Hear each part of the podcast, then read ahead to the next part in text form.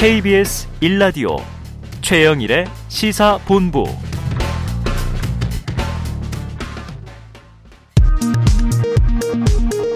이 시각 라디오정보센터 뉴스입니다. 대통령실은 국민의 생명과 안전을 지키는 것은 말이 아닌 현실의 문제라며 한반도와 동북아의 엄중한 안보 현실을 정확하게 인식하고 제대로 대비하는 것이 중요하다고 밝혔습니다. 김정은 북한 국무위원장은 북한군 전술핵 운용부대 등의 군사훈련을 지도하며 적들과 대화할 내용도 없고 또 그럴 필요성도 느끼지 않는다고 밝혔습니다. 독감 환자 수가 일주일 사이 사십오 퍼센트 늘어난 것으로 나타나면서 코로나십구와 독감의 동시 유행을 뜻하는 트윈데믹이 현실화할 우려가 커지고 있습니다. 질병관리청에 따르면 올해 사십 주차 독감 의사 환자의 비율은 삼십구 주차에 비해 사십사 점 구 퍼센트 증가했습니다. 올해 들어 수도권 지역에서 집주인이 세입자의 전세 보증금을 돌려주지 못한 전세 사기가 집중 발생한 것으로 나타났습니다. 특히 다주택자가 소유한 주택과 오피스텔에서 피해가 많았습니다. 지금까지 라디오정보센터 조진주였습니다.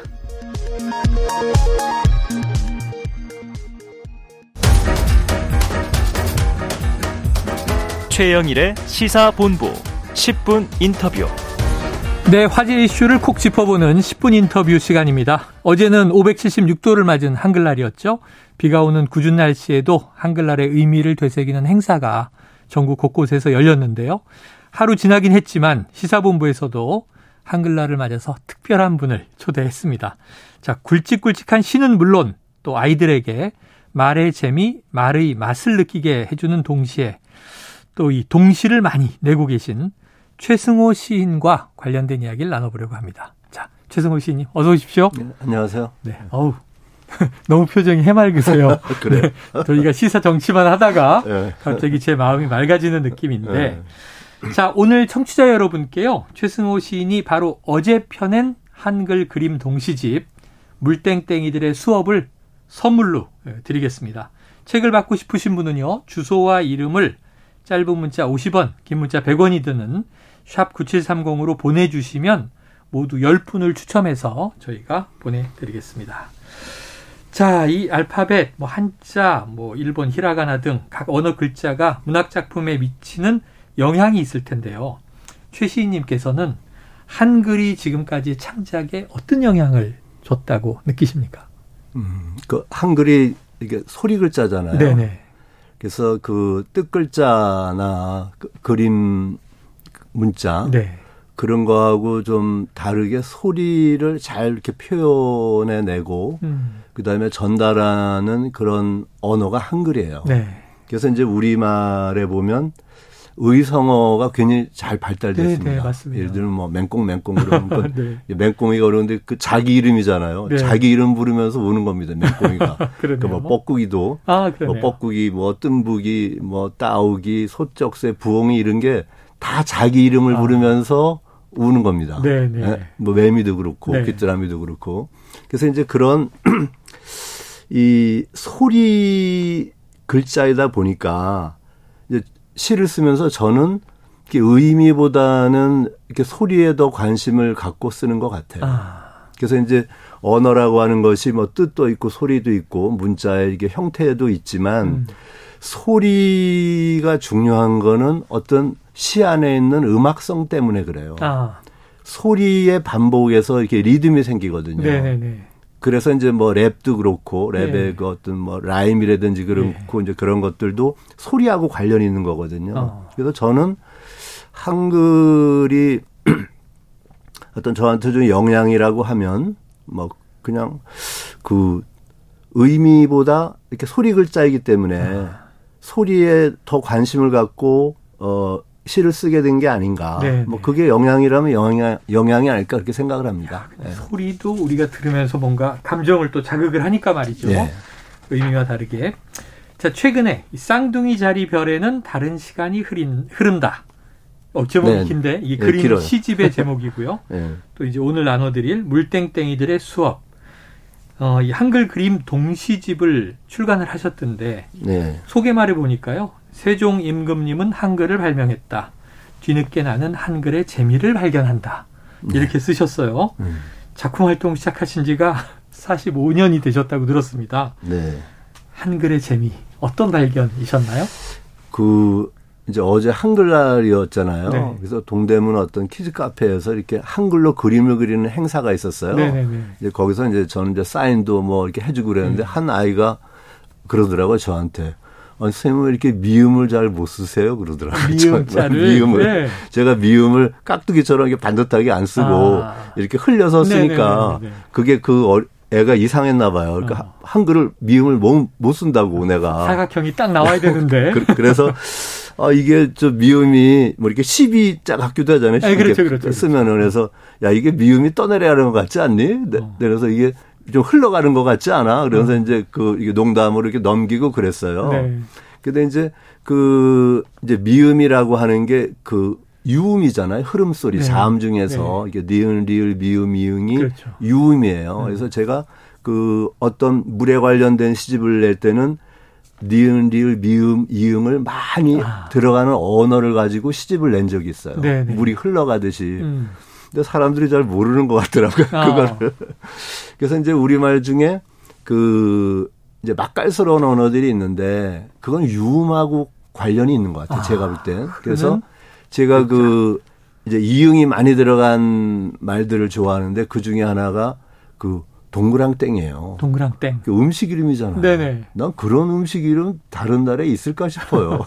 동그랑땡 뭐 이런 거. 네. 형상도 음. 이렇게 좀 떠오르고 뭐 이렇게 좀 맛도 떠오르고 이런 언어거든요. 근데 그것뿐만이 아니라 그 이제 우리말 중에 이제 요번에도 냈지만 뭐 물땡땡이, 뭐 그다음 뭐 도롱뇽 네네네. 그런 말들은 참 재미난 말들이거든요. 아. 그래서 이제 저는 그 시를 뭐 조금 전에도 말씀드렸습니다만 그런 이제 뭐 사람들이 미식가들이 맛집 찾아서 돌아다니잖아요. 네. 근데 저는 이제 그런 좀 맛깔스러운 언어들, 재미난 음. 언어들을 찾아서 이렇게 뭐뭐 뭐 이렇게 그런 언어들을 이제 뭐 검색도 많이 하고 그러면서 찾아내고 그러거든요. 그걸 시에다가 이제 네. 쓰기도 하고.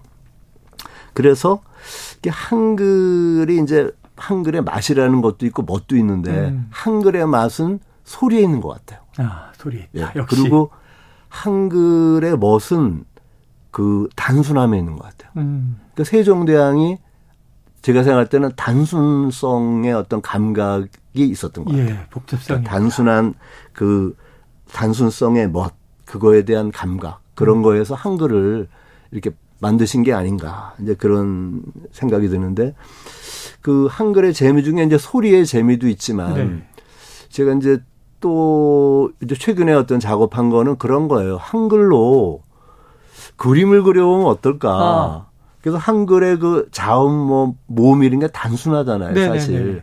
그래서 그거로 그림을 그려본 거예요. 아. 그래서 이제 첫 번째 이제 그 성인들이 읽는 시집으로는 이제 아까 얘기한 제목이 좀 길지만 쌍둥이 자리 별에는 다른 시간이 흐른다. 네. 이제 그건 제가 젊은 날에 좋아했던 문장들을 왼쪽에 놓고 오른쪽에 어. 그림을 그린 거예요. 아. 근데 이제 요번에 그 물땡땡이들의 수업은 뭐 초인종을 누르는 캥거루 그러면 그냥 그 오른쪽에 제가 캥거루를 그렸어요. 네네네네네. 한글로. 근데 글자로 뭐 만들어진 그림이더군요. 그렇죠. 네. 뭐, 뭐 똥 싼 너구리 그러면 그냥 너구리 너구리 한 마리 한글로 네. 그려놓고 로봇 그러니까 로봇 그림이 예, 예. 아니야 아니야 아니야 맞아요. 아, 어. 그런 식으로 해서 이제 그 한글로 그림을 바, 그려봤는데 그리고 이제 색깔을 제가 그 이렇게 입혀봤어요. 네. 그래서 제가 발견한 어떤 한글의 또 다른 최근의 어떤 재미는 음. 아, 한글로 그림을 그릴 수도 있다. 네네네. 아 그게 세 가지 최근에 제가 아. 발견한 그 재미입니다. 한글의 유음, 재미. 특히 이응에 네. 주목하셨고요. 네. 최승호 씨님 아, 그래 안경이 동글동글하십니다. 이응 이응 이렇게 돼 있으신 것 같아요. 그러네. 자 그런데 이 최승호 시인 하면 음. 이 동시뿐 아니죠. 대설주의보, 북어. 자, 이런 시를 쓴 바로 그 시인 떠올리는 분들 많으실 것 같고요. 또 요즘 학생이나 이제 학부모님들의 경우에는 아, 말로리동 시집을 쓴 그 시인님 하고 이제 알아보시는 분들이 적지 않을 것 같은데 많이들 알아보시죠. 글쎄요. 저 그 제 시는 사실 이제 뭐 이제 시험 문제나 뭐 이런 거에 이제 북어 뭐 대설주의보 뭐 아마존 수족관 네네네. 이제 그 아구찜 요리 그런 것들이 많이 네. 나와요. 근데 최근에 그 한 이 삼 년 전에 제가 우화집을 새로 이렇게 냈는데 음. 그게 눈사람 자살 사건이라고 하는 네. 그 우화집이에요. 시집이에요. 음, 음. 근데 그게 알려져 있어요. 음. 처음에는 이제 이십 대 그 이렇게 뭐 대학생들이 있다가 고등학생이 있다가 지금은 중학생, 네. 초등학교 육 학년까지 그 작품을 어. 읽는다래요. 네. 그거는 뭐 좀 더 왜 그걸 읽는지는 이제 뭐 분석을 해야 되겠지만 눈사람 자살 사건이라고 하는 작품이 되게 그로테스크한 작품이거든요. 음. 이렇게 나는 뭐 따뜻한 물에 네네네. 녹고 싶다 뭐 이러는 건데 제, 제가 이제 그로테스크한 시들을 많이 썼거든요. 예. 그래서 사람들이 말로리동 시집하고 다른 시인으로 음. 많이 생각을 해요. 네. 아, 그 사람이 이런 장난기 있는 시를 쓴 거 맞아? 예, 뭐 이런 예, 거 있잖아요. 예. 그래서 요번에 아마 물땡땡이들의 수업도 그렇게 생각할지 모르겠어요. 음. 딴 시인은 아닌가 이런 거 있잖아요. 동명이인. 그리고 최승호 시인이 네. 네 명이에요. 아. 그러니까 한글로 하니까 헷갈려요. 가끔 네, 때. 네. 가끔씩. 네. 어? 그 시인 맞나 이런 거 있잖아요. 아. 실제로도 이제 네, 동명이인이 있으시고 실제로 시인이 많습니다. 최승호 시인이. 하지만 그 그로테스크한 시를 쓰셨던 그 시인님이 맞습니다. 맞아요. 맞아요. 네. 자, 이 몇 해 전부터요. 네. 문해력, 이른바 문해력이 사회적 네. 화두가 돼서 이거 좀 네. 여쭤보려고 합니다. 이른바 이 엠지 세대로 불리는 이 젊은 청년층 금일 이걸 이제 네. 금요일로 문을 빈다. 이거 운이 없다 이렇게 해서 네. 그러고 심심한 사과를 지루한 사과냐 이렇게 잘못이 있다는 뭐 사례들이 소개되면서 음. 이것도 또 조금 깊이 들어가 보면 뭐 여러 가지 이야기가 네. 있습니다만 사회가 시끌시끌했는데 네. 이런 상황은 어떻게 보세요?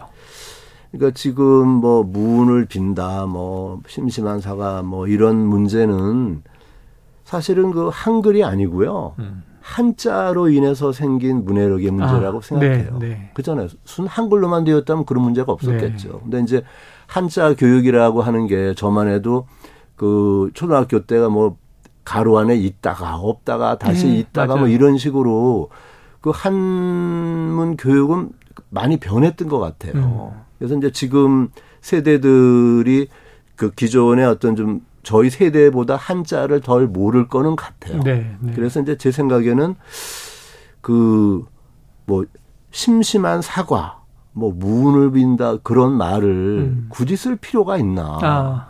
저는 그냥 쉬운 말로 우리말로 네네. 하면 될 것 같아요. 네네. 그럼 뭐 이거는 문해력의 문제도 안 생길 것 같아요. 아. 제 생각은 그냥 어려운 한자 쓰지 말고 그냥 쉬운 우리말로 하자. 네네. 깊은 사과. 깊은 예. 사과들이 뭐 그럼 되지 않습니까? 또 요즘에 네. 그냥 문을 빈다 그럼 화이팅 이렇게 하는 거죠. 그러니까 뭐 뭐 뭐 뭐 뭐 행운을 빌어 그러면 네. 뭐 될 문제 아닌가요? 어, 잘 싸우고 돌아와. 이렇게 하고. 그러게. 네. 자, 이게 오래된 일입니다만 지금 말씀하신 한자, 한글 병기 세대 또 뭐 한자를 뭐 기피했던 세대도 있고 이게 늘 바뀌어 왔는데 시인님의 시로 만든 문제가 나와서 이제 직접 풀어보셨는데 모두 틀리셨다. 원작자가 이게 화제가 됐어요. 이 정답만을 강요하면서 다양한 생각을 하지 못하게 하는 입시 교육, 또 문학 교육. 이것도 좀 문해력 저하의 원인이 될까요? 네, 하여튼 제가 제가 그 유명해진 게 네. 제 시가 시험 문제 나왔는데 틀려가지고 유명해진 네. 시인입니다. 네. 제가 그래서 다 틀린 건 아니고요. 네. 네 문제 중에 한 문제를 맞췄어요. 아, 세 개 틀리시고. 그래서 이제 다른 시인들하고 얘기를 해봤는데 음. 그 다른 시인들도 자기가 시험에 나온 거 많이 틀렸더라고요. 아. 그래서 시인들이 그 이렇게 뭐 저녁 먹고 이렇게 농담할 때 그런 얘기예요. 네. 자기 시가 문제가 나왔는데 그걸 맞춘 시인은 시인도 아니다. 맞추는 시인은 시인이 아니다. 거의 다 틀리니까. 네. 그 문해력은 저는 독서하고 관련이 있다고 생각해요. 독서. 예, 네, 독서. 그래서 책을 가까이 하는 습관이 있는 사람은 음. 저는 문해력에 문제가 없다고 생각해요. 네. 책을 가까이 하고 읽고 그러는데 문해력에 문제가 있겠습니까? 음. 저는 없다고 봐요. 네. 그래서 그 이제 뭐 옛날에 뭐 문장가다, 뭐 이렇게 문장이 뛰어난 사람들, 뭐 대문장하다 그런 말이 있었잖아요. 예, 예. 그래서 저는 그 이제 문해력의 문제에서 얘기하고 싶은 게 이게 문장이 이렇게 빼어난 작품들, 음. 그런 작가의 작품들을 읽었으면 좋겠어요. 왜냐하면 음. 문해력도 그냥 뭐 그걸 이해하는 그런 차원이 있고 또 다른 차원이 있잖아요. 네, 네, 네. 예술의 차원이 있, 있잖아요. 네. 그래서 제 생각은 그런 문장이 훌륭한 작가들의 작품을 많이 읽었으면 좋겠고, 이제 아까 질문하신 그 문해력 저하가 그 입시하고 관련이 있느냐. 예. 저는 별개 문제라고 봐요. 아, 별개다. 예, 뭐 입시 때문에 뭐 문해력이 저하됐다. 저는 그렇게 보지는 네, 않습니다. 네, 알겠습니다. 네. 자, 유네스코에서 정의한 문해력 보니까요. 다양한 내용에 대한 글을 이해, 해석, 창작할 수 있는 힘, 이렇다고 합니다. 자, 글을 읽을 줄은 아는데 그 안에 생각과 뜻을 이해하지 못하는 인구가 늘어나는 것이 심각한 문제다. 이런 이제 시각이 있고요. 또 반면에 요즘 세대가 자라온 환경은 기성세대와 다르지 않느냐. 언어 교체 현상으로 바라보고 이해해야 한다, 이런 주장도 있어요. 초등학교 교사로도 활동하셨고 문예창작과 교수로도 활동하셨고 네. 이 두 가지 시각이 있는데 좀 어떻게 네. 보십니까? 그 저는 이렇게 문해력 문제가 그 젊은 세대 그만의 문제는 아니라고 아니다? 생각해요. 음. 왜냐하면 또 다른 어떤 연령 그 세대에서도 그 문해력의 문제가 있을 수 있거든요. 네. 근데 저는 오히려 그 젊은 세대들이 갖고 있는 언어의 감각이 음. 정말 뛰어나다고 생각해요. 네, 네. 뭐 댓글을 단다든지 그런 조 만드는 능력 있잖아요. 신조 뭐, 깜짝깜짝 놀랐어요. 깜놀이라든지 뭐, 네. 뭐 심쿵 이런 거 만들어내는 거 보면 네. 정말 언어 감각이 뛰어난 것 같아요. 음. 그래서 그런 어떤 그 신조라든지 이런 거로 인해서 음. 이제 어떤 그 기성 세대는 그걸 이해를 잘 못하겠죠. 하지만 그런 새로운 말을 만들어내는 능력도 나는 좋은 거라, 좋은 면도 네. 있다고 보거든요. 네. 그래서 그거를 그렇게 부정적으로만 이렇게 볼 거는 아니다. 음. 아, 저는 그렇게 생각하고, 그러니까 문해력을 우리가 이제 뭐 문해력에 대한, 그러니까 이제 뭐 어떤 다른 그 언어, 언어학자라든지 그런 교수님들이 깊이 연구를 하겠지만, 저는 문해력에 여러 차원이 있다고 생각해요. 음. 사실은. 네. 왜 그러냐면, 글을 배우는 차원도 있고 네. 그다음에 글을 이해하는 차원도 있잖아요. 네. 그럼 문해력이 거기서 끝나냐. 음. 저는 그렇게 생각하지 않아요. 문해력은 또 다른 공감의 차원이 있어요. 음. 글을 이해하고 소통하고 공감하는 그런 하는 차원이 있을 거 아닙니까. 네. 그래서 저는 문해력이 이제 그 어떤 뭐 논리라든지 이런 건 이렇게 뭐 그 머리에 이렇게 그 차원인데 저는 궁극적으로는 가슴으로 내려와야 된다고 생각해요. 가슴으로. 문화력은, 문해력은 머리에서 이렇게 가슴으로 내려와야 되는데, 왜냐하면 가슴에 언어가 없는 글이라, 글이라고 음. 하는 거는 느낌이 없는 글이거든요. 네네. 그러면 느낌이 없으면 감동도 없고, 공감도 없고, 울림도 없고, 여운도 없어요. 네. 그래서 저는 이제 문해력이 논리의 어떤 그 차원에서 이렇게 감성의 차원으로 음. 이렇게 더 이렇게 좀 발전돼야 된다고 보고요. 그래서 궁극적으로는 머리에서 가슴으로 이렇게 내려갔으면, 네. 내려왔으면, 뭐 그게 제가 문해력에 대해서 바라는 어떤 생각이에요. 야, 오늘 굉장히 이 통합적인 말씀을 주셨어요. 뭐 문해력, 그럼 뭐 글을 이해하고 창작하고 이런 얘기를 했지만 네. 결국은 좋은 문해력이란 여러 차원이 있지만 그렇죠. 머리에서 가슴으로 내려오는 것이다. 네. 이 말을 좀 기억하면서. 오늘 최 시인과의 인터뷰를 여기서 마무리해야겠습니다. 예, 예. 오늘 말씀 고맙습니다. 예, 예 고맙습니다. 예, 지금까지 예. 최승호 시인과 함께했습니다.